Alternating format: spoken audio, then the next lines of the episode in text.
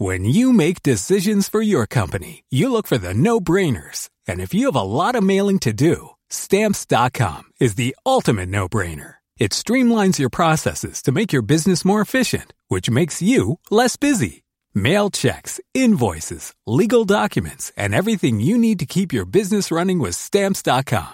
Seamlessly connect with every major marketplace and shopping cart. Schedule package pickups and see your cheapest and fastest shipping options from different carriers. With rates up to 89% off USPS and UPS rates. And with the Stamps.com mobile app, you can take care of mailing and shipping wherever you are. Make the same no-brainer decision as over 1 million other businesses with Stamps.com. Sign up with Code PROGRAM for a four-week trial, plus free postage and a free digital scale. No long-term commitments or contracts. That's Stamps.com.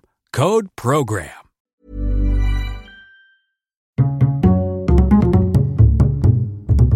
Culture G. Cultivez votre curiosité. Bonjour à tous. 11 Oscars, 4 Golden Globes, troisième au classement des films les plus rentables de l'histoire du cinéma. Dans ce nouvel épisode de la série d'été de Culture G, nous allons parler de Titanic.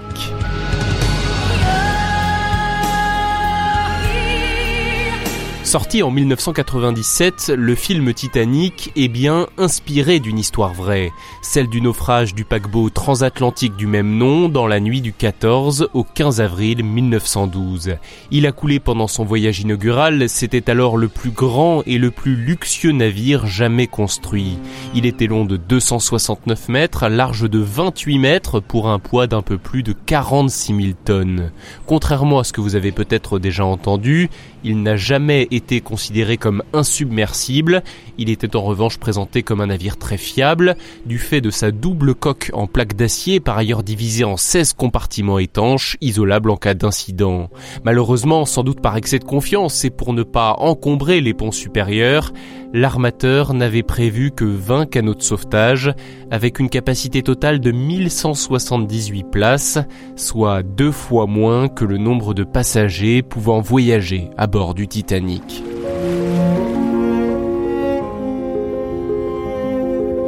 Parti de Southampton en Angleterre le 10 avril 1912, le Titanic devait rejoindre New York. Il n'y arrivera jamais.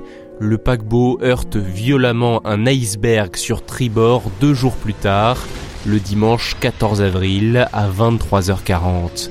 Il coule en près de 3 heures, faisant au moins 1500 de victimes, et sans doute plus puisque ce décompte n'inclut pas les passagers clandestins comme Jack dans le film de James Cameron.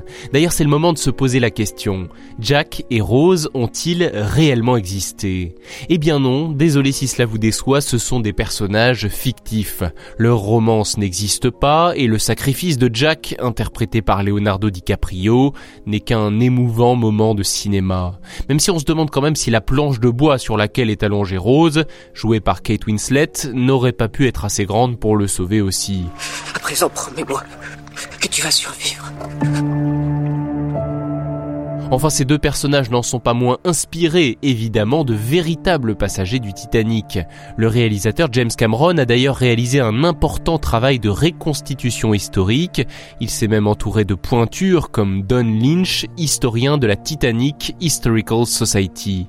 Celui-ci a notamment pu conseiller les acteurs sur les accents ou les comportements qu'ils devaient adopter pour coller au mieux à la réalité. Certains acteurs ont d'ailleurs été choisis pour leur ressemblance physique avec le personnage qu'ils interprètent.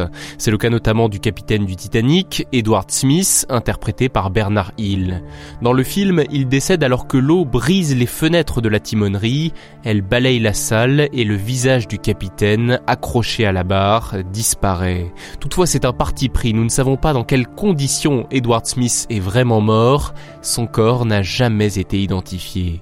Citons aussi un autre personnage secondaire marquant, Wallace Hartley, le violoniste, incarné par Jonathan Evans C'est l'une des scènes les plus émouvantes du film. Plutôt que de tenter de survivre au naufrage, il est resté à bord avec l'orchestre. Ensemble, ils ont joué sur le pont du Titanic jusqu'à la toute fin, réchauffant le cœur de passagers pris au piège, promis à une mort quasi certaine. Les amis, ce fut un privilège de jouer avec vous ce soir.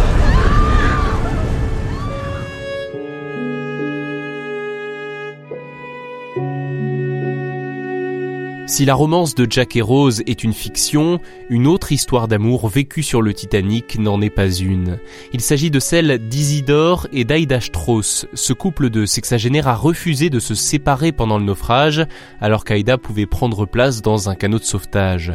Dans le film, James Cameron a choisi de leur rendre hommage. On les aperçoit ainsi quelques instants. Ils s'étreignent dans un lit tandis que l'eau monte dans la cabine. Selon l'historien Paul Kurzman, arrière-petit-fils couple, ils seraient en réalité morts sur le pont, dans les bras l'un de l'autre.